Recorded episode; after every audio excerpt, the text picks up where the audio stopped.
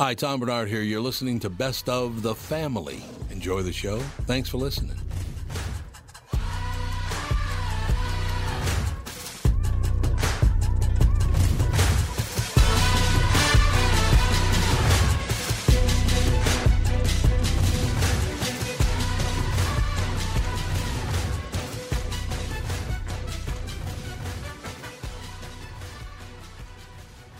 Michael Bryant, Bradshaw and Bryant. What's the latest?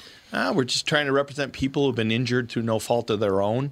We're trying to talk to them before they talk to an adjuster or before they take a settlement that isn't something they should get based upon their injuries. How many people are out there in different, not in the law business, that love to run around scaring people before you even get to them? Well, adjusters want to settle cases and they want to close files. So, based upon that, they do what they have to. Um, I think there's a lot of circumstances where they probably act as attorneys where they're not attorneys and they try to explain people's rights or they give them a certain view that if they look at it, and what I always say is this if the adjuster really truly thinks the offer they made makes sense, they'd have them come see us, you know? And that's exactly my question is you have to understand who has the best, your best interest in mind, correct? Well, you want to know what your rights are. You know, whether Yep. or not you Yep. decide you're going to hire us or not, that's a choice. It's a free consultation, and you want to understand what your all your rights are and what coverages you have.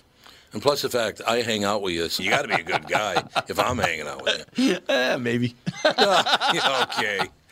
Ladies and gentlemen, Michael Bryant, Bradshaw, and Bryant.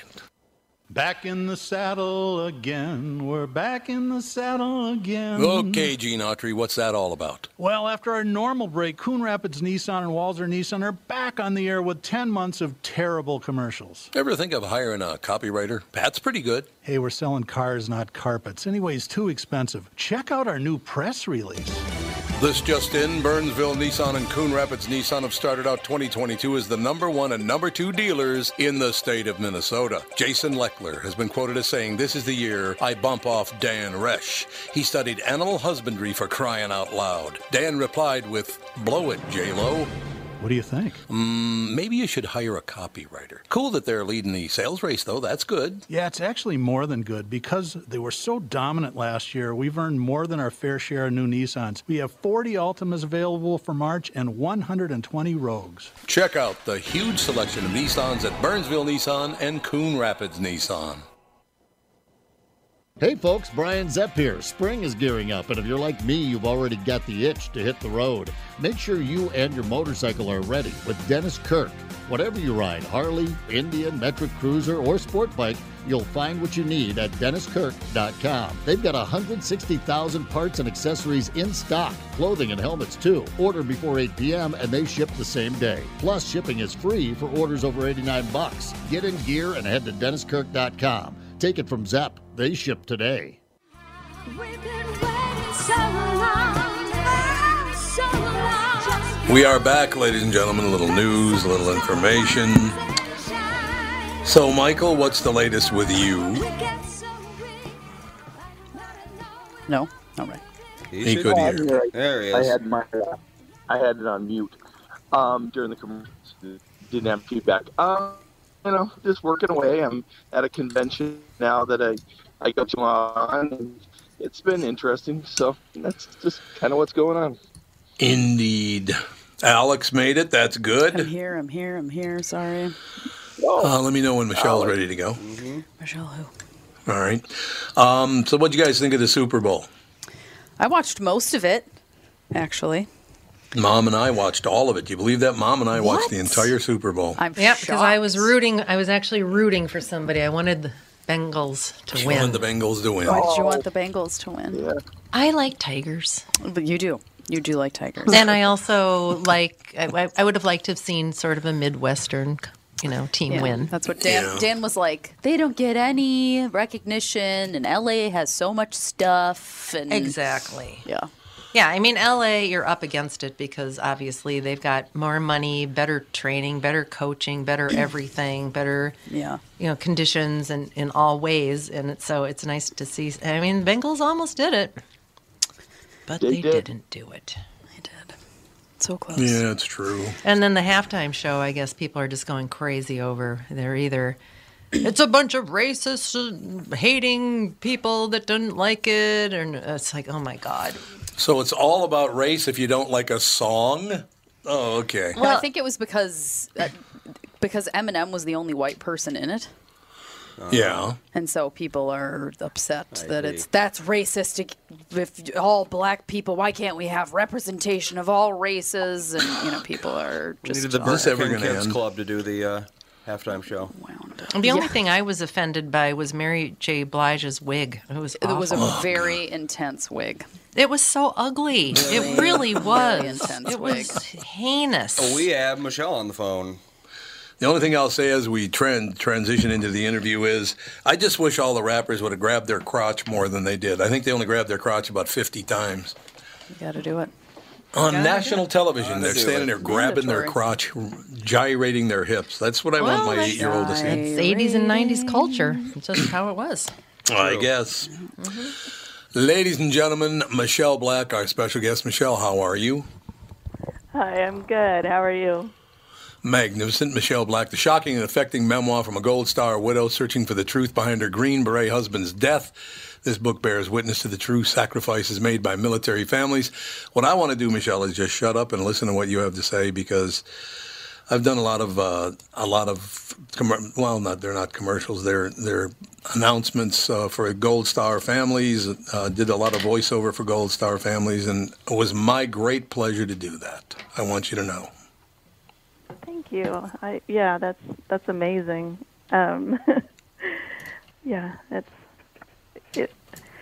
Gold Star family. I mean, that's definitely not anything I ever thought I'd be, and it's you know definitely not something a person ever wants. So No, you don't want it to be. When Green Beret Brian Black was killed in an ambush in Niger in 2017, his wife Michelle saw her worst nightmare become a reality. She was left alone with her grief and two young sons to raise. But what followed Brian's death was even more difficult a journey for the young widow. After receiving very few details about the attack that took her husband's life, it was up to Michelle to find the answers. It became her mission to learn the truth about that day in Niger and sacrifice as the result of that mission.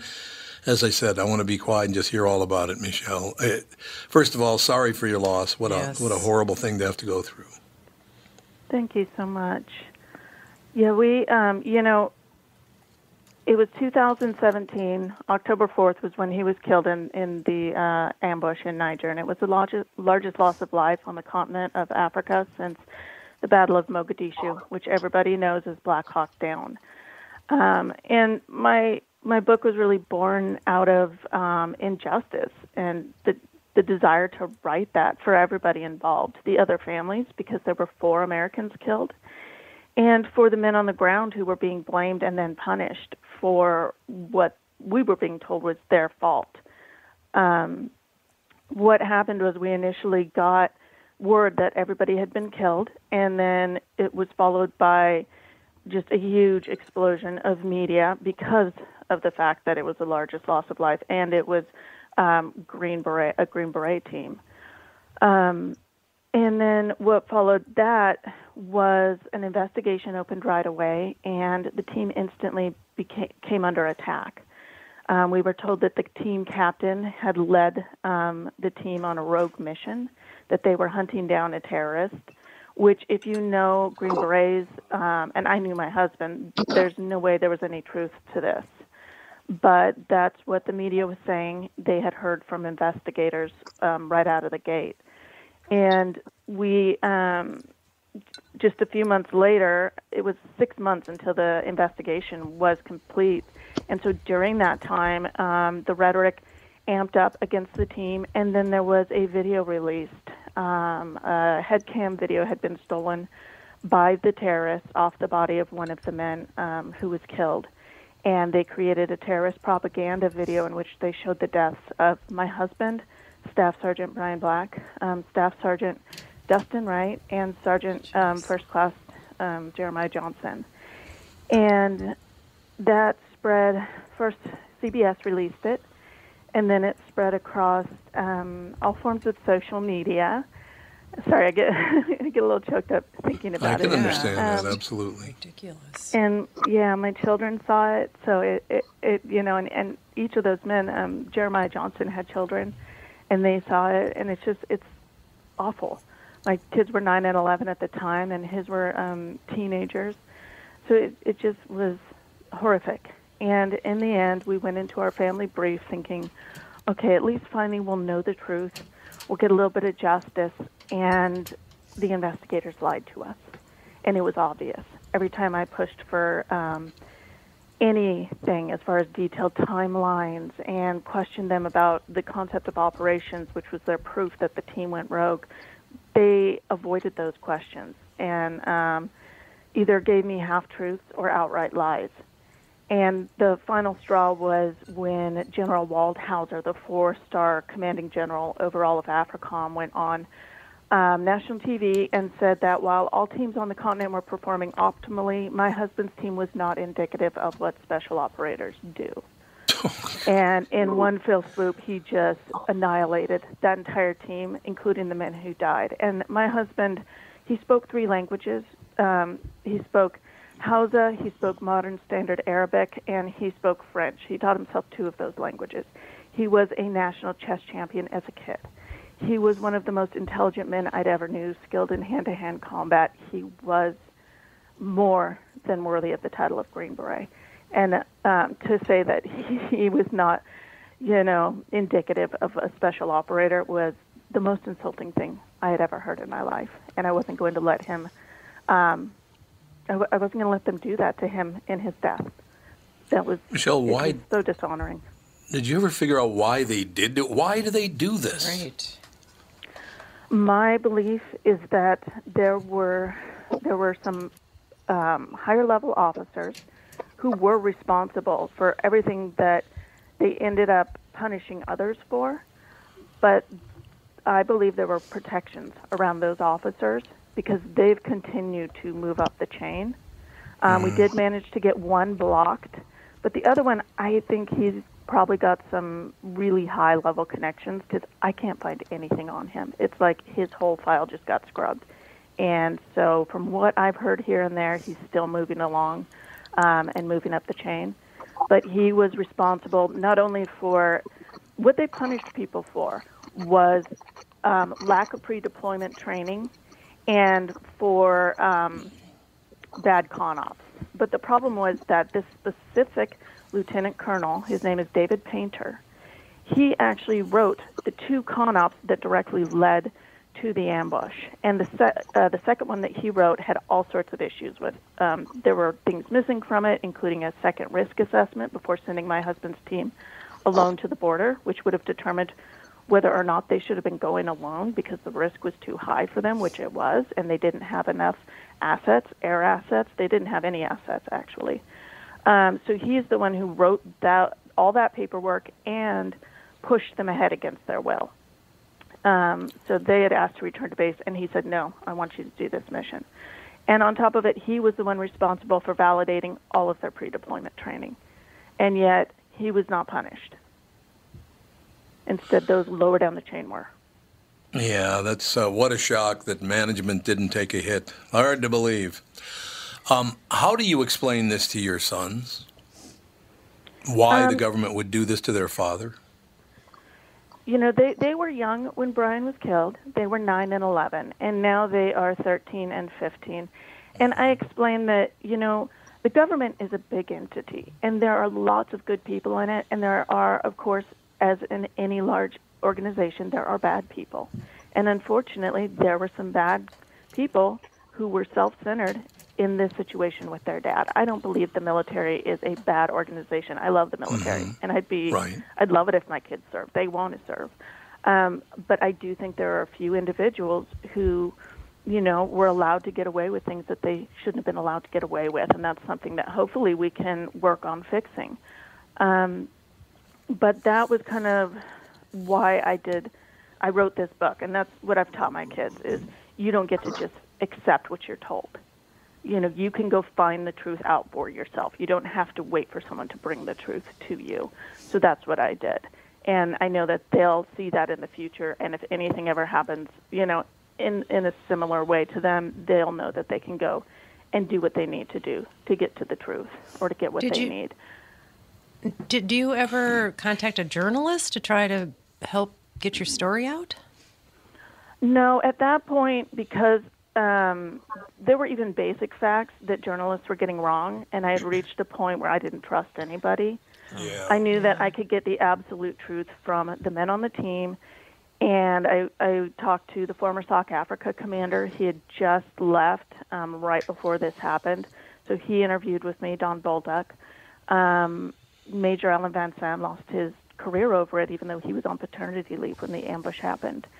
Um, and he was the one who was blamed for the uh, training, which he wasn't there for and didn't validate.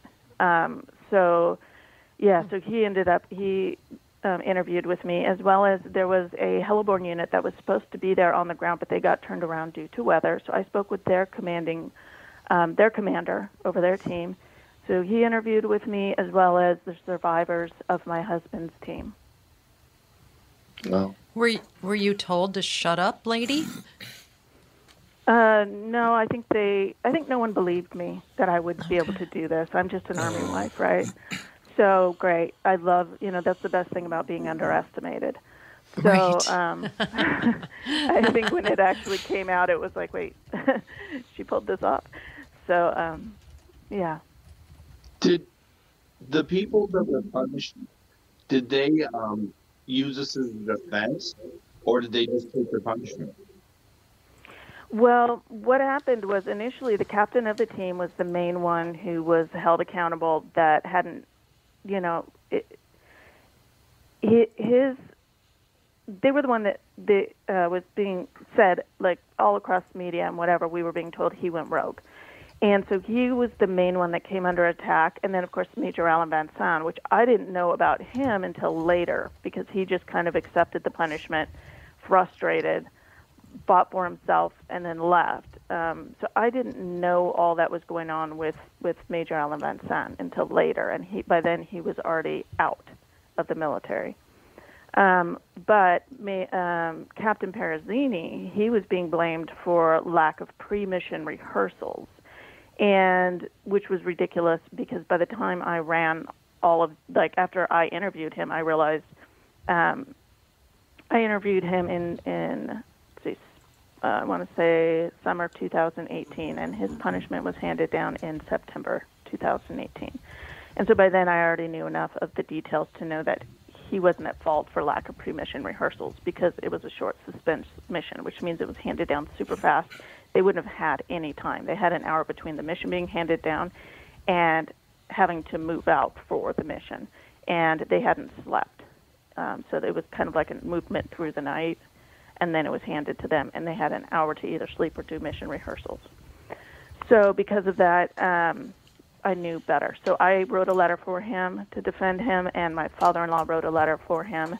And I think because a little bit of heat was coming from not just um, him fighting back, but also that the family members knew, and um, that looks really bad. So they actually rescinded that initial punishment, and then they did a second round of punishments, and then handed him another GOMOR. So, um, and then that one got rescinded as well because once again, wrote letters, etc. Michelle, why was it necessary? Why did they think it was necessary to throw your husband and all the other people um, in this uh, mission under the bus? Why, why did they even think they had to do that? I don't get it. Um, because I think it was easier to blame those lowest on the ground than have to explain who was truly responsible for the mission. It's easier to say these guys, first of all, they were under gag orders, so they couldn't stand up for themselves. And they're lowest down the chain. So if they fight back at all, um, they just get punished, you know, either way. So either they accept their GOMORs and hope to just I, I and I think as far as my you know it, it's hard to say my my best guess is that they value officers more in this situation than they valued the men on the ground somebody did But see, that makes no sense to me. The men and women on the ground are the ones getting the job done. I would put more power in their hands, not less. exactly but the structure of the military is top down and and right now that's you know not working out very well for those on the ground No, it really is not. Well, you know what? That's kind of the world right now. Everybody sitting at the top thinks they can do whatever they want, whenever they want. It's disgusting. I, I you know, nothing this severe. I have not gone through anything nearly as bad as you've gone through. But it, Michelle, it does sound like you're handling this very, very well. I mean, obviously you're going to get choked up once in a while, but you were there as a strong mom for your boys. It sounds like. Yeah, absolutely. And you know, I think that the top-down structure in the military is great and it's necessary, but we need to have some sort of um, oversight as far as the officers and when a situation like this happens. I think the worst problem that we ran into specifically in my in my um, experience with with the Niger incident is that AFRICOM, the Africa Command, um, they investigated themselves. So a four-star mm-hmm. command investigating a four-star command, which then of course they found no fault at the higher levels. They only Right. found it at the lowest levels. And then of course they they got to say, well now you need to punish your people down. You know, they got to tell the three-star command that now you need to punish your people. So, you know, we need to have some some rules put in place to keep that from happening again. So you said your boys want to. And what, what are the first names of your boys? Ezekiel and Isaac. Ezekiel and I. Ooh, big shot. Those are pretty snazzy names, I'd say. Yeah, I'm a fan. just goes, yeah, yeah. So how are they doing with this whole thing? They were they're nine and eleven now, thirteen and fifteen. How how are they de- dealing with it? I mean, obviously they hear the sadness in your voice, and I'm sure you have days where it's a lot harder than other days. How are the boys dealing with it? You know, they're they're doing it, um, dealing with it really well. Um, kids are very resilient, and I try to teach them to be strong and positive, and find the good things rather than the bad things. And my oldest son is on the spectrum and autism spectrum, and he, you know, he's always had to overcome it. Life has just always been a, a harder. It's been harder for him and now he's getting straight A's in school, in high school, and he tells me every day, he's like, I just, I don't want to make the loss of my dad become um, something that I use to be a victim and and to make my life harder. He goes, I want to use it to make myself stronger and a better human being. Um, and that's kind of what I try to teach them is like your dad went all out for the little bit of life he had. Um, so just go out and you know live it up as long as you've got because you don't know how long you have and you know take full advantage and don't be a victim because there's a lot of people out there who have it a lot worse than you do and so they Yeah. they're doing good No, I'm glad to hear that. Do they ever? Do they realize? Maybe, maybe uh, they could. You could. pa- I'm sure they do realize, but in case they don't, that uh, their father, being a Green Beret, was a very tough guy, but their mother might be even tougher. in different aspects perhaps in different aspects, exactly. Yeah. In different aspects. But that you could see why a Green Beret would be attracted to you because you're a very strong human being. Obviously, to be in the Green Beret, you have to be a really strong human being. But I could see why you had such a great relationship because you thought the same way. It's like we we will stand here. We're not going to back down. You can just keep firing away at us if you want to, but we're not moving and we're not backing down. I really admire that in you, Michelle.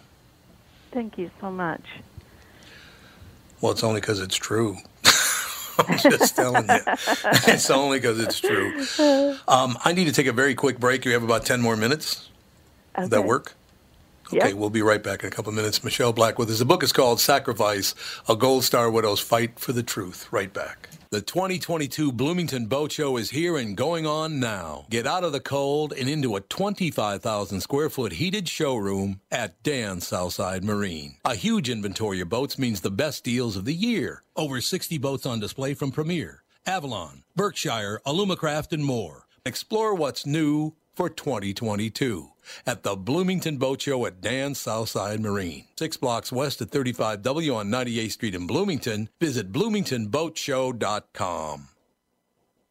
Tom Bernard talking with Brad Huckle and Michael Bilski of North American Banking Company. We've talked a few times over the years about how North American Banking Company has helped local businesses when they're ready for expansion. We love talking about the success of our customers. One example is Suburban Manufacturing in Monticello. They create innovative products that produce clean, dry air that is needed during the manufacturing process. We recently helped them expand their business. Moving into a new building gave them the space they needed to add new equipment and production lines. We were able to step in quickly and provide the financing they needed when they needed it. When we help businesses like Suburban Manufacturing with their expansion, it's beneficial for our customers, but their growth also creates new jobs in our community. So they make stuff that produces clean, dry air for manufacturing after working with Bill Bilski. Do they breathe easier with their business fellow? We certainly hope so, Tommy, and that's no hot air. Nice one. Why not bank with my banker? North American Banking Company, a better banking experience, member FDIC, and equal housing lender. You all have helped build My Pillow into the incredible company it is today and have trusted in Mike Lindell to give you a great night's sleep. Mike's latest incredible deal is on the Giza Dream Sheets, which you've heard me rave about before, that's for sure. These sheets are made from the world's best cotton, Giza. They are ultra soft and breathable, yet extremely durable. Right now, the Giza Dream Sheets at its lowest price ever. These sheets are 60% off, coming in as low as $39.99 with promo code TOM.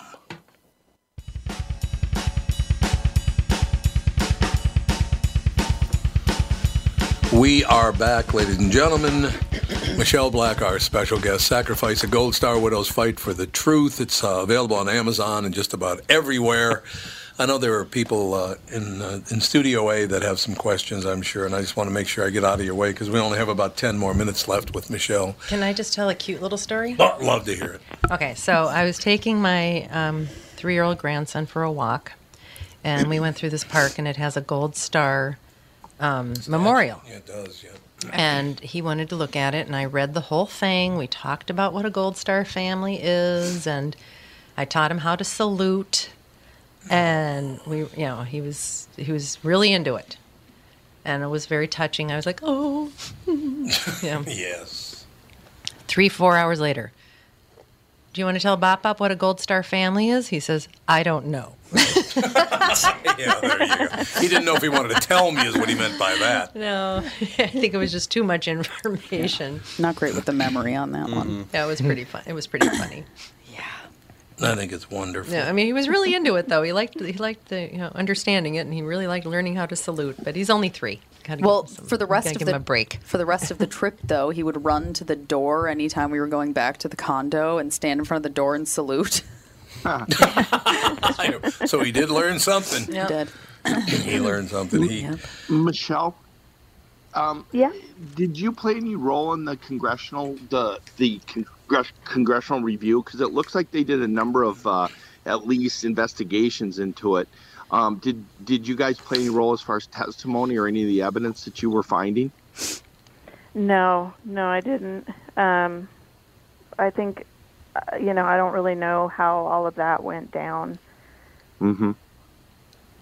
So, um, I think, like I said, I don't think many people realized I was writing a book, and it was taking all my effort between raising the kids, doing the interviews, and writing. Um, and we moved across cross country during that time, so um, a lot of that happened, and I was like, "Oh, this is great! I wish I would have, you know, been aware and been a part." But no.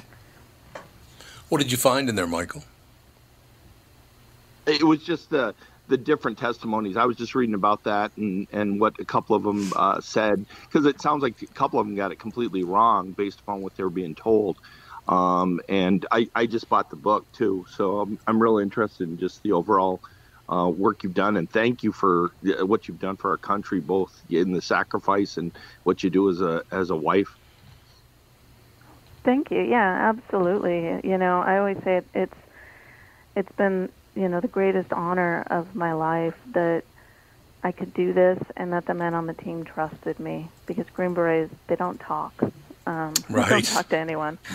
So that was you know, um, and and you'll find in the book I because of that, I went out of my way to learn as much as I could. So when I wrote the section on the ground, it's extremely detailed. I wanted it to be written as though I was a special operator, but you know, so I would have the same um, knowledge that they would have. So it's very thorough because it's what I wanted and what the other families wanted and deserved from the military, which was a breakdown minute by minute of what happened.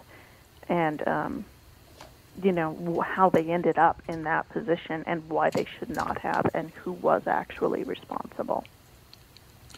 Michelle, how old were you and uh, and your husband when you met Brian? When when you and Brian met, how old were both of you?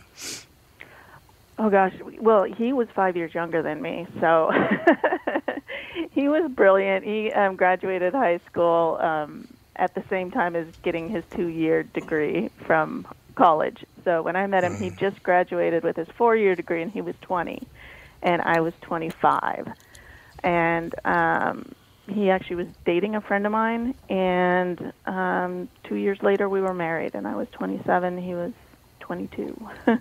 And he told you at, at one point he wanted to become a Green Beret. Did he did he know in that age range that, that this is what I want to do? He'd wanted to be a Green Beret or a Navy SEAL from the time he was probably 10 years old. Oh, Um, so I always knew that was in the back of his mind. Um, when I met him, he was playing online poker for a living, ironically. And um, Okay. yeah, he made he'd actually wanted to be a day trader um, with stocks, and uh, a friend of his who was really successful at it told him, "Well, you need to learn risk management measures first. So why don't you go ahead and um, play online poker for a living? It'll help you learn how to manage risk." And so he Mm. started doing that and started making such good money that um, he stuck with that for a few years. And then banking laws tightened, and it became risky to um, put money onto the accounts and to take them off. Um, and that's basically what ended online gaming was the fact that you had to put your money in offshore accounts in order to um, move them into poker, um, online poker. Yeah. So when he, he did make the announcement at what age that he wanted to join the United States Army and become a, a Green Beret, how old was he then? Well, we've been married for about three years. So he was 20, I want to say he was 25 or 26 when he joined. So he was older. And did you come? Did you talk? Try to talk him out of it? Did you support him? Did you try to talk him into it? How, what was your take on it? I told him it. You know, he- at that point we had, like I said, we had a child on the autism spectrum, so one of us had to be home all the time. And Right. I said, you know, if that's what you want to do to support the family and that'll make you happy, um, you should do what's going to make you happy right now because you have to do it all the time. So I supported him. And now, I mean, how, how old was he when he died again? He was 35. He was only 35. Yeah, that's what an amazing story you have. The book is available everywhere. Sacrifice a Gold Star Widow's Fight for the Truth. I am so glad that we got a chance to meet today and talk today. Uh, like I said, you're a very, very strong person. I can see why Brian was interested in a woman. And I mean, the five years is not that much anyway. Although I'm eight years older than Catherine, and she keeps insisting she's like 28 years younger than me. But you know, other than that, Who does that? Who do- what? Who does it? Well, Michelle, uh, all the best to you and your family. And I, I know you must have you still have nights when you lie in bed and go, "Why did this have to happen?" Yeah. But show some faith, and you'll get through this. You will absolutely get through. Well, you're a very strong person anyway, Michelle. Thank you very much for your time today. Thank you for having me. I really appreciate it. Absolutely. Have a good day. Bye. You too. Bye bye. I was going to ask a question to Catherine. I said, "Can you imagine what that would have been like when you know Andy and Alex and, Oh. and you're at home and I would have got killed. You'd have, yeah. So, uh, uh, so what? Yeah, what's up with you today? what, what is this all about? Great question. Well, I'm teasing. I'm teasing your mom because it's Valentine's Day, and she gave me the stiff arm. Said, eh, "I don't have any cards or anything for you." I cannot find. Alex, did you take? No, I did not take them. Valentine's thing? You never gave me. Okay, them there's to a me. there's a bag of Valentine's stuff. Somewhere. Cards. You were supposed to take home some candies to the you kid. never gave I them have to me. looked everywhere. Maybe it's with I'm my gonna- shoes and other clothes that you put in a random bag in I your did not closet. put it in there. You That was absolutely you. did. No, you hmm. definitely did it. All right. So where where is it? We don't know. The can, the Valentine stuff is missing. It's still missing because you mentioned Oh, it you to Well, me while it I was was it there. was candy, so I would have definitely put it high up. So Yeah, so Jude Jude couldn't wouldn't have get gotten into it. it. I've looked in every high up area that we have in this space. Yeah. I don't understand where it is. You mentioned it to me while I was there. You were like, "Oh, we can't forget," and then I was like, "Oh, we forgot," and now they're missing. Like lots of other yeah, you things. forgot the 45 pounds of candy that Becky I brought over from 45 England. pounds of British candy. Yep. Yeah, yeah, yeah. Well, I couldn't have put it. I couldn't have fit it in my bag anyway. I don't know where. I would have had to bring another bag just for candy. Yeah, you would have had to bring a candy. I would have had to have the an above. Yeah, I just had my backpack, which was full. So I was like, well, I don't. Well, yeah, I forgot it anyway, and it was a lot of candy. It was a lot. Yeah. And where is it? Did you put it up on a shelf or something? Because it's not going to last until you until. Oh, No, it was, yeah. it was in Mom's- the closet up on the shelf because the kids kept getting into it every oh chance yes. they got. Oh yeah. Yeah, mom said, yeah, I found them in there one time with the lights off with the Lite-Brite eating candy. I was like, all right. Unbelievable. And I was like, how much candy have you eaten? One, One piece, three, two piece, five, three, maybe I was five. like, I was like five. Was it more than five? no, no, it was three. Five. They were like, no, it's five. she knows an five. acceptable amount is three. Yeah, I know. Yeah. They're. I was like, I get it. You get a giant bag of candy and you just go wild. Yeah, you do. Me too. It's fine.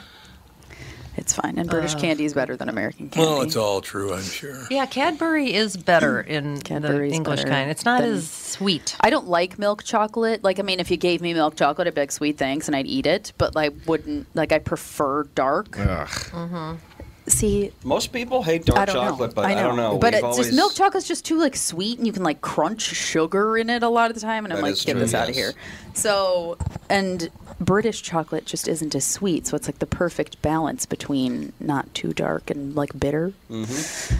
It's good stuff. And then they have all of their gummies don't have artificial food coloring in them, which my kids can't have red food coloring. And so they got to eat all the like pink and rainbow gummy candy they could want, which was like their dream. That's why they snuck it into a closet with a Lite-Brite. Hmm. they snuck They're into like, "We the can closet fi-" with a light Well, and like bright. today is going to be rough because it's Valentine's Day, and they're both having Valentine's Day parties at their school, and everything Right. has Everything is red, red, and pink yep. food coloring in it. Red. And so they bring home all this stuff, and I have to be like, "Well, you can't eat any of it." And then they're mad at me, and I'm like, "Okay, maybe blame America for allowing red food coloring. Not my problem." Exactly. I don't know. We're blaming America for the, all the So, problems. Alex, did you watch the Super Bowl? Did you watch I the did. halftime I show? watched it until it was like halfway through the last quarter. Sage woke up, and then I was like, "Well, I'll just go to sleep now." And so I didn't watch the, the end of it, but I saw most of it. Yes, So, what did you think? I mean, you're kind of a child of the time. I'm a child of the Whatever that times, means. whatever that. Like well, because it was mostly football? '90s rappers, wasn't it? I mean, they were like Yes. pretty old school. Yes. Was Humpty there? Other than no, Did it he, was. did he like his oatmeal? No, lumpy? Humpty. It was It was Snoop, Snoop Dogg, Dogg, Dr. Dre, Dre, Eminem, Kendrick that- Lamar's Kendrick the Lamar. only. That is very, non- like, they random. threw Late Kendrick. 90s, They yeah. threw Kendrick Lamar in there because it's like youth needs something. Yep. Yeah. He is so uh, small. Oh yeah, he's not big. Tiny. Oh my god! Yeah. When he was around all those men, because they had a bunch of men surrounding him, and I was just like, and then he came out of the group of men, and he was in front of all of them, and I was like, how?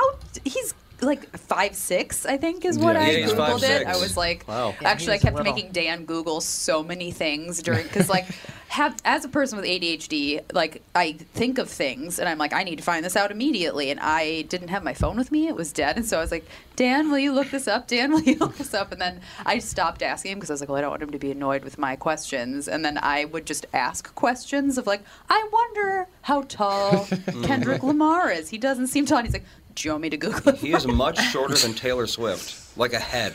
Yeah, Taylor Swift is tall. He's a head Crazy. shorter than Kendrick Taylor Lamar Swift. is very small. Yeah, and then 50 Yeah. Cent just appeared Yeah, he upside was a very down. random, yeah, That was doing some sit-ups. So weird. Mary J. Why was he upside down? I don't know Because in the in the original down. music video for the song, that was like his thing. He was upside down in like a laboratory. It's so sad that you know that. That's uh, you know what? Somebody's got to be the, the culture on the show. Yeah. I The saw this- culture, yes, I saw the a culture. meme. I saw a meme that said, "Can we get a hologram Tupac?" And then it was like the um, Pawn Stars guys, and like best we can do is an upside down Fifty Cent. I like, that's hilarious. I know. I, I, I really have a hard time understanding all the outrage about it. I really do. I mean, it was just a matter of time before we were going to have a rap, you know, halftime. I'm show. surprised Well, it I hasn't mean, happened before. And it wasn't I- even yeah. that bad. No, like, and I un- like I it wasn't that. I, There wasn't anything. It was just a normal. I mean, Snoop Dogg's little tracksuit was adorable. I was Mhm. like, I want that tracksuit. his wife was wearing a matching tracksuit. Oh I my saw god! posted, yep. Bless him, bless him. But Somebody they married him. I don't know Yeah, if it's they- wife Worth or about a Miss- billion I'm pretty sure it's dollars. wife. Yeah. Yeah, they had like a reality show together for a while, and Mhm. like all But- of his children were there. Yeah, because he was back when he would coach Yeah. little league football out Mhm. in California. Yep. Yep. And then he coached the Puppy Bowl. He did. Yep, Coach him and Martha Bowl. Stewart were Puppy Bowl Coach a coaches. puppy, there's I, no they were just they weren't. Yeah. It was hilarious. They're though. not going to listen to a thing you say. Yeah. So Tevin, I need you to do something since you're, you're Yep. the only black man in America today on the on the show this morning. Yep. Could you, for the rest of the show, grab your crotch like all the rappers did Please on the don't during do the Super that. Bowl Please halftime don't do show? that. I would be very uncomfortable. Yeah, Come on, Just come on, started Tevin. there. really Be inappropriate. a I was- rapper. Just I grab was- your junk on international television. I was very excited though because there's these three dancers that I follow on Instagram and have for years, and they were in the show. All of a sudden, they like showed up in one of the little boxes, and I was like, "Oh my god, it's them!" Really? Yeah, it was very exciting for me. Well, Michael Jackson used to do that, and he wasn't really he wasn't a rapper. No. Oh yeah, he did that all Grab the time. crotch all the time. In It's kind of the thing guys a- do. He at one point was black. At one point, yes. There's Yeah, a well, uh, Sega true. Started out Genesis game Yeah. called Michael Jackson's Moonwalker, where you play as Michael Jackson. Oh, really? And one of the special moves you can do, you just grab your crotch. Yeah. That's it. Yeah, boom. It doesn't do he might have anything. You can started just it. You can just do you it can if do you feel it. like it. Yep. Oh my gosh, Oh, that's he might have started it even. I think he might have. might have. I don't know. Mm-hmm. Well, If anyone started it, I would say it's either him or maybe like Elvis. Did Elvis ever do that? no, he No, did. Elvis he did not grab his crotch. That would've I gone can over find, here. I can Gyrated. find a video of Elvis grabbing his crotch so all these white people can sh- Yeah, shut up. Yeah, there you go. I don't know. I don't What do you mean, care. white It people? doesn't- Listen to you, you racist. It doesn't. Baseball players me. have done it forever. Oh yeah. yeah, That's that's a little different though. I- adjusting their cup. Also, Dr. Dre looks fantastic. He does not Mm-hmm. age. What is going on? Like he looks the same how old as is like he? 20 years ago. Yeah, you're right. He's got to looks be great. like 60. Yeah, He Yeah, is good. 56. good for him. 66. Probably has a really good facialist.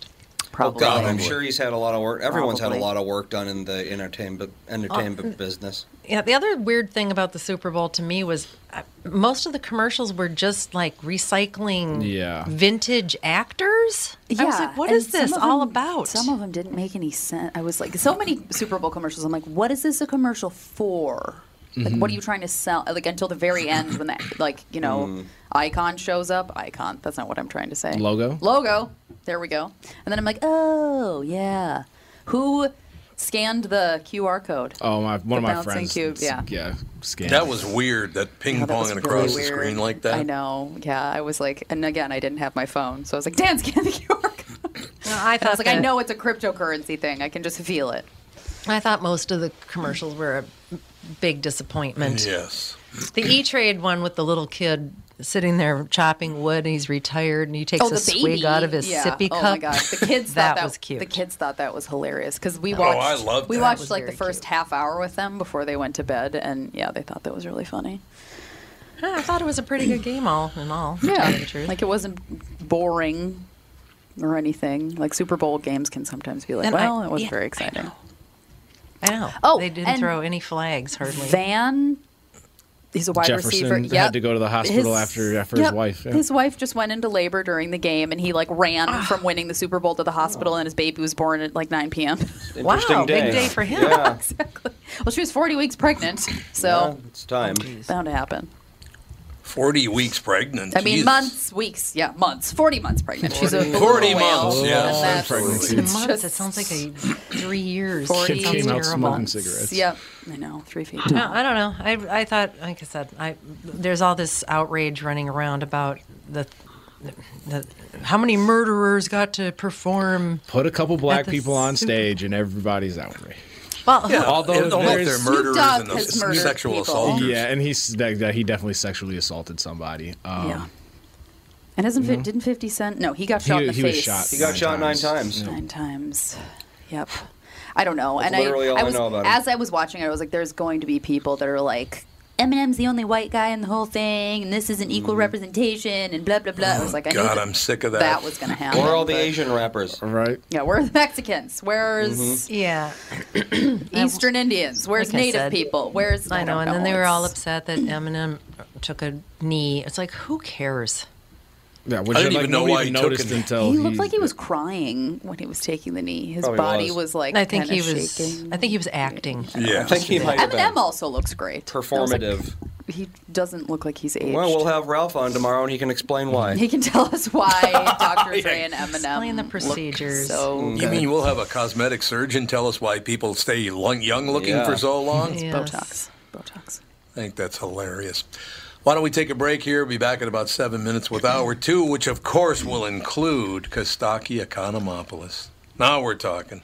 We'll be back. Tommy, I never believed it until now, but apparently you're a pretty big deal. Was there ever a question in your mind? Well, you might say I was a doubting Thomas. See what I did there? Yes, how incredibly clever. Anyway, what's your point? Well, last month I was trying to find you a car to replace the Mafia Mobile and suggested leasing a Nissan Altima as it was impossible to find your first choice. I love that Altima, and I'm actually looking forward to checking out the all-wheel drive as soon as it snows. Well, apparently someone at Nissan was listening to us, and at this month at Coon Rapids Nissan and Burnsville Nissan, we can offer short-term 18-month leases. That's actually pretty smart. By then, the chip shortage will be over, right? Man, I hope so. The only chip shortage I want to hear about is Bilski dumping one into the bunker. By the way, for the first time ever, Coon Rapids Nissan was number one in the state and Burnsville was number two. Your Altima was actually one of the cars that put JLo on top. To learn more about short-term leasing, stop into Burnsville Nissan or Coon Rapids Nissan. Michael Bryant, Bradshaw and Bryant, what's the latest? Uh, we're just trying to represent people who've been injured through no fault of their own.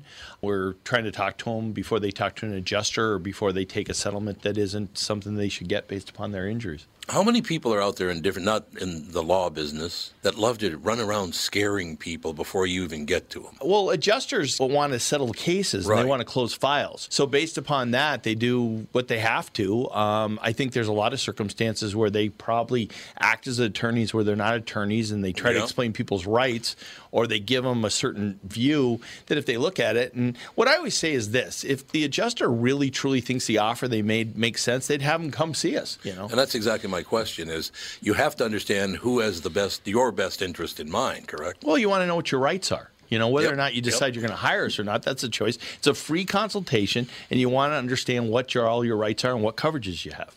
And plus the fact I hang out with you, so you got to be a good guy if I'm hanging out with you. Eh, maybe. okay. Ladies and gentlemen, Michael Bryant, Bradshaw, and Bryant. Hey folks, Brian Zepp here. Spring is gearing up, and if you're like me, you've already got the itch to hit the road. Make sure you and your motorcycle are ready with Dennis Kirk. Whatever you ride Harley, Indian, Metric Cruiser, or Sport Bike you'll find what you need at DennisKirk.com. They've got 160,000 parts and accessories in stock, clothing and helmets too. Order before 8 p.m. and they ship the same day. Plus, shipping is free for orders over 89 bucks. Get in gear and head to DennisKirk.com. Take it from Zepp. They ship today.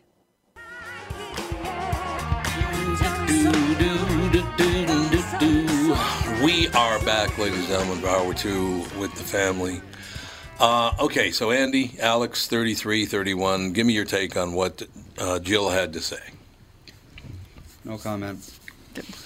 Okay, no comment. Andy didn't agree with any of it. About what? Some of it. College, I 100% agree on. What's that? That it's too expensive. It's all corrupt. That it Yeah. needs to be torn down and rebuilt. Okay, but uh, am I wrong? But she said it was conservative politicians that are the problem, and then she blamed it all on Bill Clinton.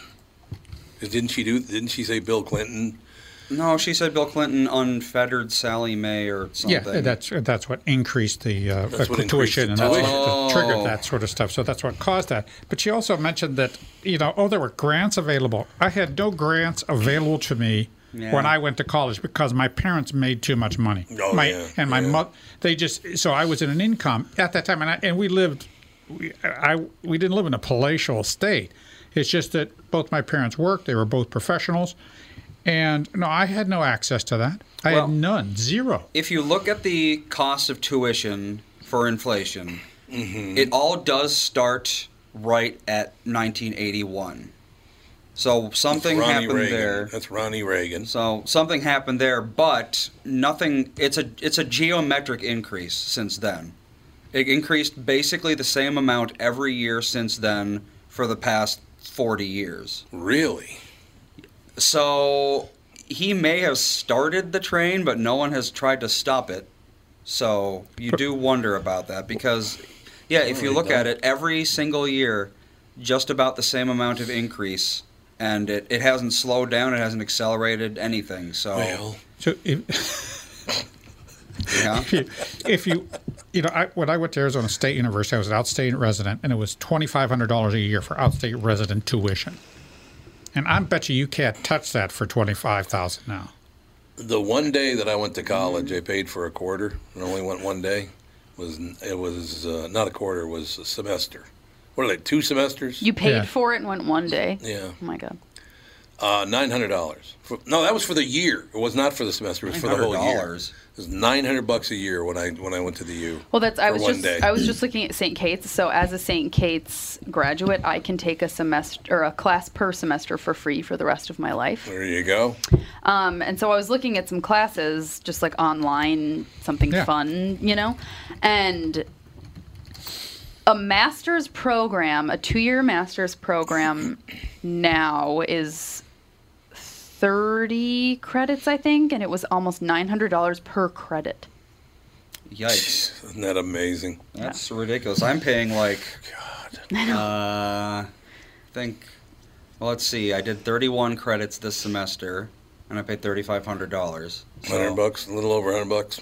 Yeah, because like Natalie, my friend who lives in Fargo, she's like, "Oh, I'll take one of the classes with you. Like that would be fun to do mm-hmm. together because they're online and she lives in Fargo, so it'd be Right. like that'd be perfect." And I was like, "Yeah, it would be almost four thousand dollars for you to mm-hmm. take Yeah. a four credit class."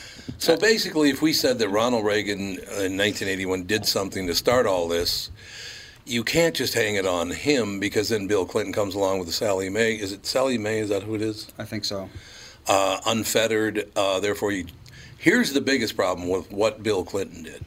He made it impossible to file bankruptcy against your student loan. You cannot include your student loans in a bankruptcy, which means they would give you five times more money if you asked for it. Because if you can't file bankruptcy, there's no risk for them. Yeah, there's no risk. There's no risk of loss. Yeah, so he took the risk away. So all of a sudden, hey, we'll give you f- 50, 70, 90 grand a year if you want it. Yeah. Yeah, and and the tuition's going to go up because we're going to take it. Because we're going to take it. That's exactly it. So, you're going to have to take it. As long as there's demand, it's going to go up. And it could have been Jimmy Carter did something that was triggered then. That's true. That is true. Because Jimmy was there from 77 Because- to 81. because it was such Yeah. a mess with uh, 'Cause with double start double 80, digit 81. inflation, double digit unemployment, That's double true, digit interest yeah. rates. Yeah, that that's was at the end of Carter's regime. Yep. It was the economy was a wreck. Well, I remember I, I met Catherine in 1980, I think I met her. Was it 80? I met her in 81. And I know that I, I at that time owned a home, but I could not get a mortgage for less than I think it was 15% interest. Yep. And uh, so I was paying, and this was, it was a nice house, but it wasn't that great a house. I think it was probably, I don't know how much it was back then. My payment was $7,000 a month. Seven grand a month for just an average house. This was not a snazzy house at all. It was in Brooklyn Park, as a matter of fact, not exactly your high tone area. Yeah. Seven grand a month. And Back the, then. and the other part of housing, so, you know, part of housing, particularly in rental housing, if it's so high, it's because of taxes. Yep. That Yeah, that- landlord is going to 100% pass correct. uh, taxes. So taxes have gone up because of social program. I mean, there's there's some. It's it's a it's not just a conservative problem. It's not just a liberal problem. This is an overall problem. It's It is, everybody's yes. responsibility. And see, that's my argument. I don't want to hear that it's the Democrats. I don't want to hear that it's Republicans. It's both of you. You're both sticking it to us, and you know you are. Uh, but people will choose. Uh, people love to pick sides. Yes, they do. That's why we have a two-party system instead of a bigger, bigger group of people to choose from. Because Americans particularly love to play for the home team. Man, they just love it. And that's why we have sports. And that's sports. why, It's exact. It's a It is parallel to sport. sports. It is absolutely. It's a parallel to sports. It's the same exact thing. I'm with the winner. That's all I know. And even though I'm with the winning party because we're not being treated well, I'm a victim. So I We got got to a be a winner and a victim. That's right. Who's a caller? Wendy. Wendy, Wendy, Wendy. I'm never going to stop doing that. by the way. Hello. Clearly. What's up, sister? That's okay. You know, I I think I would actually be sad if you didn't. I'm used to it. yeah. That's true. Um, if- you know, for school, I, I mean, I can speak from pretty recent experience. I mean, me graduating a couple of years ago, and my daughter just graduating in the fall. And okay, it, you know, I know, or last fall. Part of the problem is, and this is something I just kind of roll my eyes about, is that one of the things that makes college so expensive is that universities, instead of investing in programs and you know things like that and making things affordable for students, they're like, oh hey, we want to build this really expensive new building, and how are we going to pay for it? Mm-hmm. Oh well, we have monthly fees that the students have to pay. They don't count it in the tuition. What they do is they say, oh, we have these fees that you have to pay every month. My daughter had 10 different fees that she had to pay oh, at just a state university in Wisconsin, and they were all for different projects, some of which she never used. And but they were making students pay for all of them like that, and it added up to a fair amount of money. Oh, God, yes. Absolutely. Oh, You know- and on a four-year degree, Yeah, oh, books. the- and on a on a four on a four-year degree, this is totally me. They do not need like the first two years. They have you know your generals. I don't think they need as many generals as they have. I mean, I know that Yeah. they say they do it to make well-rounded students, but you know, I took a world religions philosophy for the only reason because I had to fulfill that humanities thing. I mean, I think I would have appreciated more classes actually on my major Mm-hmm. than, you know, underwater basket weaving. Well, just, just me. Yeah, that would be great, wouldn't it? But it's understandable. That's how they get their money. Well, and even though we paid half for the daughter's college, she still has like over thirty thousand dollars that she has to pay. Oh, God. And it's, unbelievable. Like, wait a second. This is it's a state university.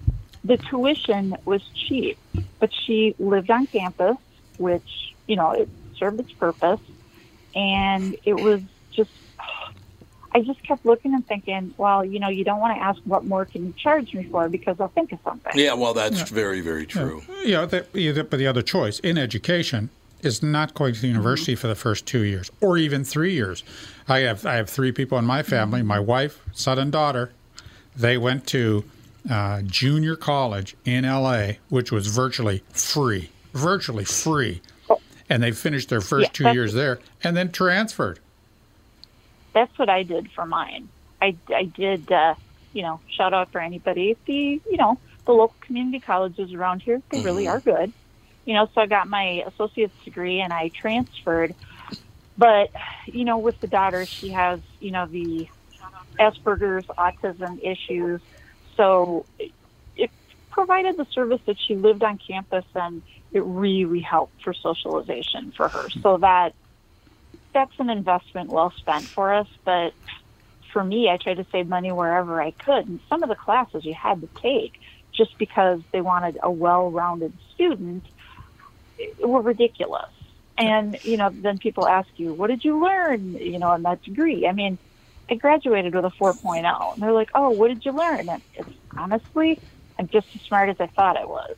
You know, Pretty much it. you pretty much don't need all the universities that we have. We probably get by with 10 universities. Yeah. And if they, they start applying 24, 21st century solutions to this uh, 19th century, or no, not even 19th, 17th century problem, you know, what they should do Oh, is if these sure. classes should be online. Virtually all of them should be online. A professor can lecture to 100 people, he can lecture to 100,000 people. Mm-hmm. It's the same words. They can take the same Well, you know, tests. the the, the tests can be You know, standardized. you know, the funniest part of it is they charge more for online classes. Oh, I love that so I much. couldn't believe it. I'm like, why do you charge more for online classes? They they charge up to twenty percent more for online. Oh my God, what a scam! Because I know, I know. I was paying like almost. I was paying uh, like in the college that I finished my degree at, which will go unnamed. Um, they were charging like twenty percent more, and I said, why are you charging so much money for these classes? Well, you know, we have these technology fees. And I said, how much different is that than the electricity and the heat that you have to use in the building? These should not be higher. And they said what they did was because the online classes can be taken with people from out of state, they kind of took mm. the out of state and the in state and they averaged it. And I said, no, that's not right either. What an amazing story. All right, sister. Yeah, I need to run my own college. I'm in the wrong racket. Yeah, that's true. We don't become billionaires, maybe Mhm. trillionaires. No kidding. All Well, y'all have a good day now. You too, Wendy. Thank you very much. Bye. Wendy calling in. We'll be right back in a couple of seconds with the family. Tom here for Shift Real Estate. Last year, about this time when we were making plans for Key West, I met the folks from Shift Real Estate. And when I heard the Shift story, it made sense to me. It made sense to my kids and it makes sense to pretty much everybody that's heard about them. Shift Real Estate saves home sellers thousands of dollars on real estate fees. How do they do it? Shift lists for a flat fee of $5,000. You work with a full-time salaried agent. They take professional photos and videos of your home, list it on the MLS and market your home online, all for a $5,000 flat fee. Call Shift Real Estate and tell them about your home. Tell them that you heard me talking about it, and they will tell you how you can save $10,000 or more when you list with Shift. It's the common sense way to sell your home. Visit shift2sell.com. That's shift, the number two, sell.com. Because life is expensive enough. And we are back with stretches picks. You know, Tom, uh, there's a lot of analysis that goes into these picks. Yeah. And uh, I highly recommend betting, of course. I always recommend betting. Yeah, absolutely. So who's winning this thing? The Kitties, the Pack, the Bears, or the Purple? None of the above. Those are all the teams in the division. I know that. Well, who's your pick? I'm going with Sabre Plumbing, Heating, and Air Conditioning. What? It's not a football team. I know, but it's a hell of an HVAC company. They do the most thorough system tune-up in the industry. Sabre is one of the largest Bryant dealers in the state, which means you save. Yep, I'm going with Sabre, Sabre and Bryant, doing whatever it takes to keep you comfortable. It's also the smartest time to call and schedule your furnace tune-up with Sabre. Get the most thorough tune-up in the industry from the people who keep my home comfortable. Oh, uh, one more thing, Tom. What's that? Visit saberheating.com. Tom here for Continuum Weight and Wellbeing. Continuum is here, it's new, and they're doing it differently. There are no meal replacements or foods you're required to purchase. There are no pills or surgeries. They specialize in customizing meal plans for you using all whole, nutritious foods. They don't just focus on weight loss, they are upfront with their pricing, and most importantly, Continuum is designed for long term success. Schedule a free consultation and find out more today. Go to their website, continuumweightwellbeing.com, or call or text them at 952 491 6527. That's Continuum, C O N T I N U U M, continuumweightwellbeing.com. I've learned so much from them, and I know you will too. Continuum Weight and Wellbeing, life beyond weight loss mode. What is that song? Rock and Roll Doctor. Rock and Roll Doctor. Okay, we're going to get to, um, in just a couple of seconds, we want to talk uh, for a bit about Veterans Airlift Command because it was a very Oh, cool yeah. thing. We'll Oh, talk yeah. about that in a second. But I want to bring one thing up. There's a question I have. Once again, I am not a Republican. I am not a Democrat. I don't have. I'm not taking sides politically in this at all. But I do have a question. Uh, Jill just threw out the stat that black black youth do worse now as far as housing is concerned than they did 70 years ago. Right? Yeah. Okay. 70 years ago, they also started, they changed their party, went from Republican to Democrat, and have made no gains whatsoever in that 70 years, according to Jill. Right? They've lost. They've lost. They've lost position. Why do you keep voting for the same party if they've done nothing? And I'm not saying that Republicans did anything for you before that. I'm not saying that at all. But why do you keep voting for a party that does nothing for you? I, I'll never understand why blacks keep. I why do they all vote Democrat? I don't get it. Nor do I. I mean, I, I'm not trying, you know, blasting the Democratic Party, but, but I, I'm sorry. I looked at it 70 years now. They've been promising and promising and promising, and nothing ever happens. Well, black home ownership is another symptom of increased urbanization. Yeah, that's true. You know, everyone's flocking to the cities. Yep. Prices are going up. You know, anyone can afford a house an hour and a half out of the city because they're all Yeah. super cheap because no one Right, wants them. right. But no one is willing to go out there and live the way that their grandparents did. You know, far away from everything. Every time you wanted to go to the store, you had to you know drive an hour. No one wants to do that. But the downside to not doing that is the fact that you're paying more. So right, you can choose. You, you can. People say it's like, you know, my ancestors paid so little for housing, but well, yeah, but you're not living anywhere near the way they are. So why are you comparing the two? I know. I just don't understand why why that's even uh, compared. I did I, I did like Jill. She made a couple of good points. A couple of things I didn't agree with, but but I find it interesting that when I ask questions like why do black people still vote Democrat, they think, oh my God, you're conservative and you're over. No, I'm not. I'm asking you a question. That uh, you're convinced that, that the Democrats are going to bring you out of whatever situation you're in, and they've never done it. So why do you keep thinking that? And I've, I've, I've, I've, I've thought the same thing about uh, the Jewish vote. Typically, that leads liberal. It does. Yeah. Yet, The Ashkenazis do. Yep. Yet, But the uh, Orthodox tend not to. They tend not to. Because Oh, really? The Orthodox, Oh Orthodox. yeah, the Orthodox tend to vote Republican. Well, Ashkenazis are, I don't know about the statistics, but a lot of them are secular. They're not even really religious in any way. Right. So, of course, they're going to vote for the anti religion party. but but it, it oh for the anti-religion party. It's basically what the Democrats are. They hate religion. Yeah. So, So if- the Ashkenazis should vote Republican. no. The because Ashkenazis- Ashkenazis aren't religious. okay, they're not religious. They're secular. They're secular. They're very secular. Okay, so that's not they're not really a religion. You can't really you shouldn't call them as a religion. They're, Exactly. It's an ethnicity. It's not. Uh, okay, there you go. They can There call them Jew-ish. ah! Get it? Oh, Get God. it? He thinks he's so funny. It's a Jewish joke. Come on. I get it.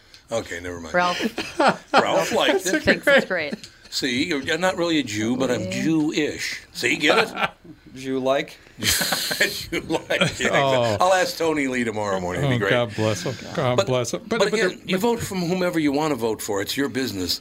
But you, it's the same arguments every four years, and nothing ever changes. And as we keep repeating the same behavior every four years, and nothing ever happens. That's right. So whose fault is that?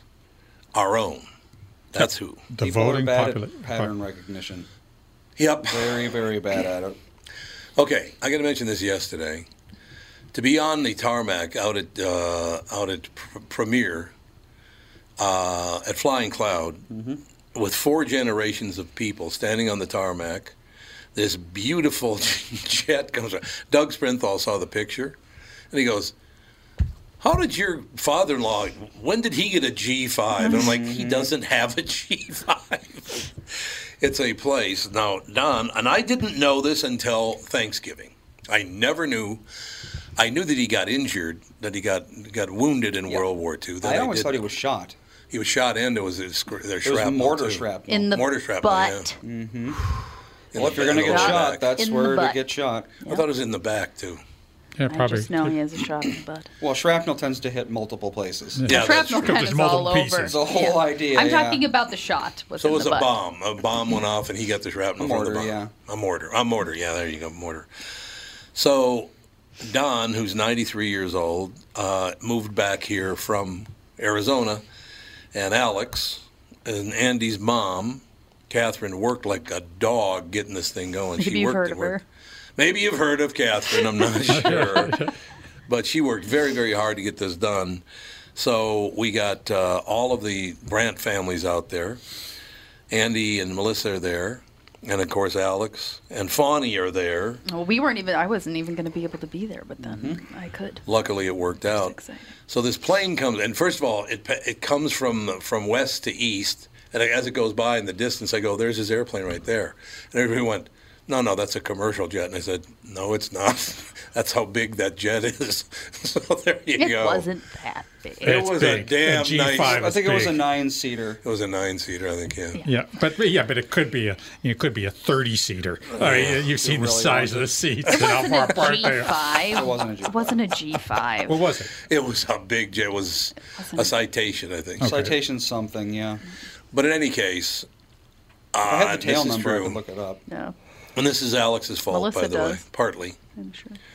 Partly Alex's fault. So what? My uh, fault? the plane lands, the pilot gets off, the well, the co-pilot gets off, then the pilot gets off, and then as Don's getting off the airplane, I look over and Alex is all teary-eyed. So then I get all teary-eyed. I cried when he landed. I know. I It's cried your twice. fault. I cried twice. This is your fault that I teared up. Okay. Yeah, because I didn't inherit that whole thing from you anyway. You think it was from your mom? God.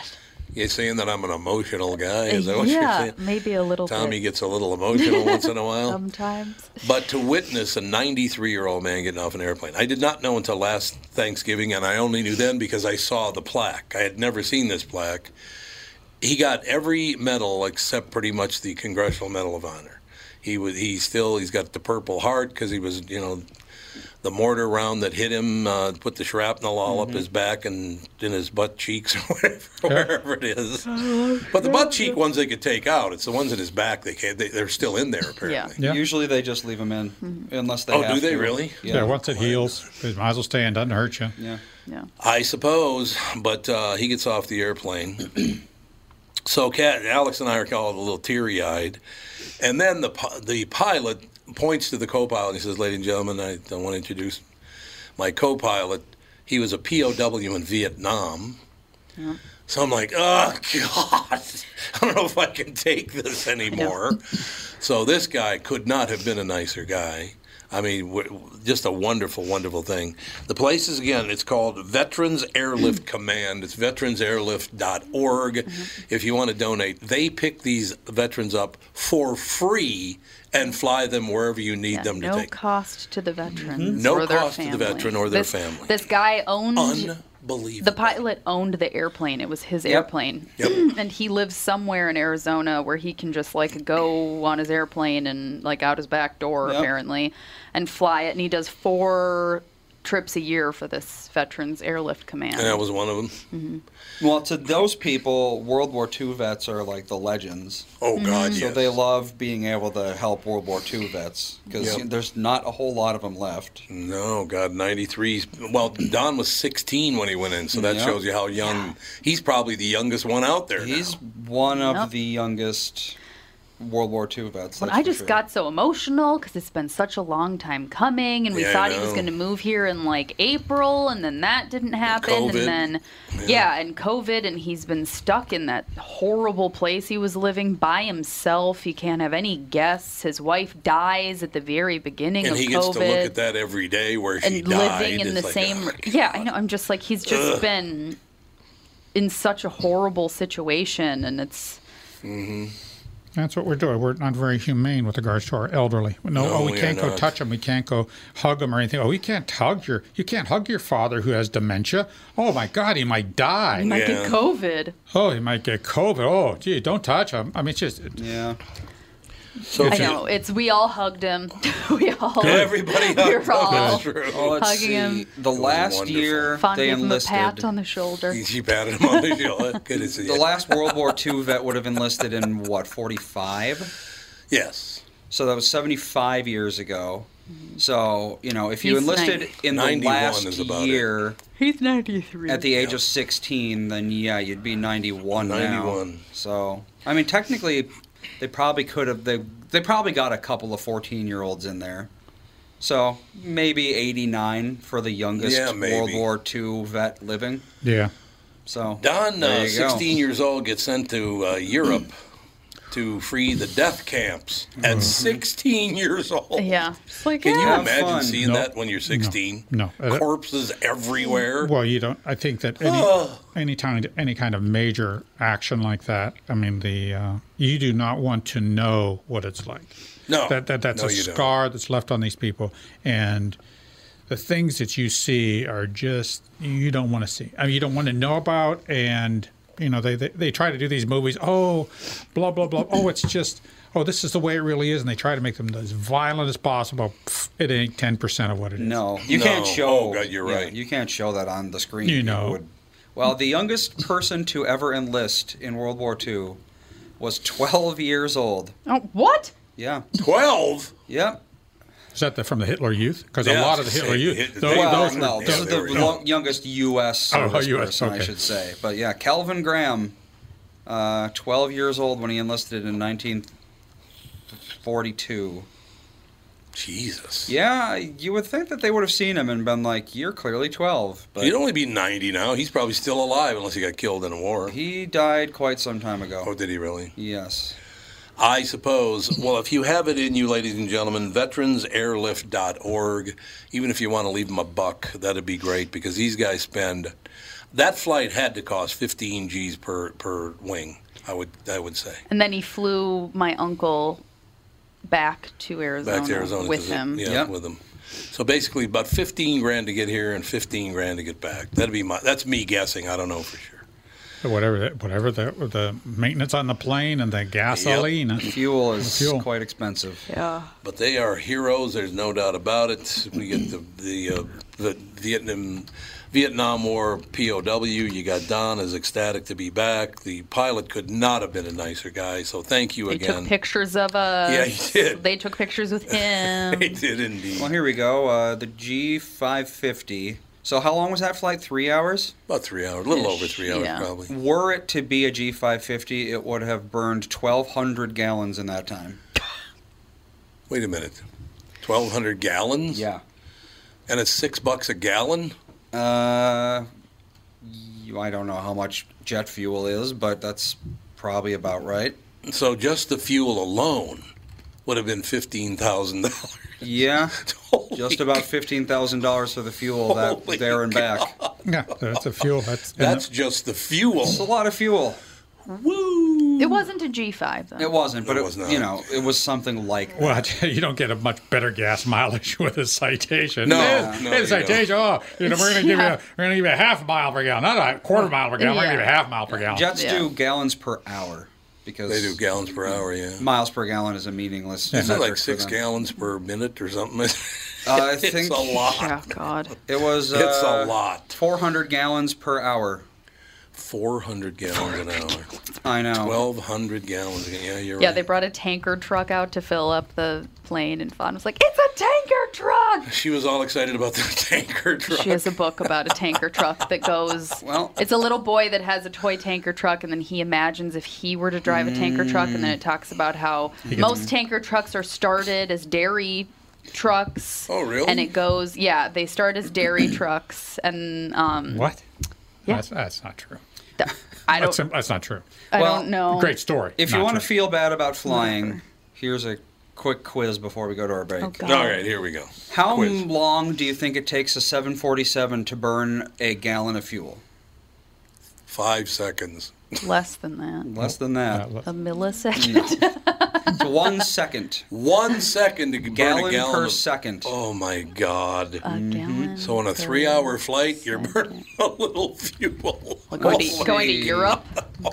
Three hours, that would burn about 11,000 gallons of fuel. Eleven thousand gallons, sixty-six thousand dollars worth of gas. That's one reason I'm trying to fly less. Good plan. But it's actually the carbon footprint and fuel usage is more with a car. Yeah. Well, if you were to drive all the way down there, I'm just saying travel less in general. Yeah. It all works for me, ladies and gentlemen. Ladies and gentlemen, we are back rehumanizing the workplace, future proofing your organization while restoring hope, well being, and performance. Rosie Ward, I am I am really missing hope, well being, and performance these days, I'll tell you. Yeah. Aren't we all? Oh my God. I was just talking because I do a morning show in town as well, and I was talking about on my morning show this morning. I've gotten to the point now after four or five months, whatever it's been, I wake up in the morning and go, We still have this? oh God, whether it's the, the COVID or, or Black Lives Matter or the election or what. Rosie, I can't take much more. I know. Don't you feel like you're in one of those bad infomercials in the 90s? But wait, there's more. But, but wait, there's more. Yeah, it's just wonderful, isn't it? Um, in any case, rehumanizing. What do you mean by rehumanizing the workplace? Yeah, well, in many cases, some people say, "Was it ever really human?" But there Uh-huh. are really great workplaces that that have been human and have been paving the way for decades and outperforming their counterparts. And it's really about how do we get back to that, or organizations that lost their way or never found their way. How do they learn from these organizations that really are putting humanity back at the forefront, honoring the complexity and messiness of what it means to be human, rather than treating people like they're predictable, controllable machines. You know, Rosie, what I have to do is ask uh, our one of our listeners, Wendy, to call in, because if Wendy was talking to you, it'd sound like you were each talking to yourselves. Yeah, a little bit. Oh, bit. funny. you do. Your voices sound very similar. Yeah. That'd be hilarious. Wendy, call in and ask a question. she my is she my voice doppelganger? That's awesome. yeah, she's your voice doppelganger. Exactly. I think it's wonderful. Uh, in any case, business must reinvent the workplace post COVID 19. Oh, you're based in Minneapolis? I am. Yeah. Oh, Rosie, wonderful. No wonder you sound like a Minnesotan. that all works out in the end. It does. It does. Okay, so imagine a world where everyone can come to work as their uh, authentically human best selves. They feel fulfilled, supported, and cared for. Wait a minute, Rosie, you're leading me down the primrose path here. This sounds way too good. I, it does, but you know what? It's not fiction. It's not unicorns. It's not rainbows. So uh, there are amazing workplaces that we feature in our book that we've been really fortunate to work with that really put a lot of intentionality into their leadership, into their culture, into their purpose. Where i- is it all unicorns and rainbows? No, but um, do they constantly work to get better? Do people feel fulfilled? Are people knocking down their doors to work there? Do people actually love their work? Yeah, and and we need more of that, it, and especially I think if COVID has taught us anything. I mean, yes, people want to be employed, but people, I think it's reshifted priorities, and people are looking at what is important and what matters, and what do they want to put up with. You know, that makes total. I, I think that the key point for me in that is what matters. I'm trying at this point in my life to to pay most attention to what actually does matter. Is that a good idea? Yeah, I, I think for all of us, regardless of our age, I think when we get clarity of what matters to us, we can put our energy in the right spot and not give energy where it, it isn't productive and it isn't helpful. Yes, um, that's the whole deal. Being, are we productive as a society right now? That's another question. We've got to be somewhat productive, but uh, we're nowhere near our top uh, ability to be productive, are we? I don't think so. And I also think there's a huge difference between being productive and being effective. So I think a lot yeah. of times people are working harder, and you hear people that are working from home, they're working more hours, they're taking less breaks, and like, oh, I'm super productive, but it comes at a cost. And I think that we have to think about are we actually being effective? And I and I I would suggest that that's more important than just how productive we are. Yeah, that does make sense. You know, Rosie, once in a while I think back. I'm in my 36th year on the KQ Morning Show now, and I look back over the 36 years or 35 years going in, you know, the 36 year now. But I look back and I think to myself, if I had not allowed all these different people into talking me into things, I'd have a much better life. You know, how do you how do you avoid that, Rosie? That you're on a great path, you're really doing well, and then all of a sudden, whether it's you know the general manager or whomever, oh, this is a great idea, and you go, that's really a bad idea, but they go, well, I'm the general manager, and you go, oh, well, whatever, you know. Over the years, eh, there are at least four or five instances on that show where if I said no, you're not doing that, we'd have been much better off. But but because I don't know, maybe I thought I was all powerful or something and could even overcome their stupidity. Turns out it's really hard to do. Really hard to do. Yeah, well, and, you know, and let's be honest, nobody's perfect, and we all make mistakes. But I think part of it is, do you take the learning from that, right? And I and I don't know about you, but I think about every stupid mistake I've made or every misstep I've made. Right. If I've used it to learn and grow and, and become better, and sometimes you can go, look back and go, "Wow, that was dumb," but did I learn from it, and has it helped shape who I am now? Absolutely. And so I think that if we think we're going to be without bumps and bruises, then we're a robot or we're superhuman. We're not an actual real human being, right? And so, Right. uh, yeah. So I think it's I think it's what do you do with those? And let's be honest, there are some environments that aren't human. They are cultures of fear, and people can't speak up. And that's not that's not good either, right? You need to have an environment where you can say, "Let's talk about this," because if it's really detrimental, do we really want to take that risk? And sometimes you do want to take a risk, but if you can't, you don't have a safe environment where people can have those honest, authentic conversations, that doesn't help anybody. Okay, so Rosie, I'm working for you, and you, Rosie Ward, come and say, Tom, we're going to rehumanize the workplace, uh, future-proof our organization while restoring hope, well-being, and performance. What can I expect from you as a, as a, a worker? Well, yeah, as a worker, first of all, I mean, we have a very small company, but I obviously try to get to know my people on a personal level and find out what makes them tick and what's the work that fulfills them and what work drains them and where can they shine and where do they want to learn and where do they want to grow. And I think if we can do that with our people, we're going to we're going to unleash what's best in people. And I don't think we ask those questions enough of, of what, what are people interested in, what do they enjoy, what fulfills them, what drains them.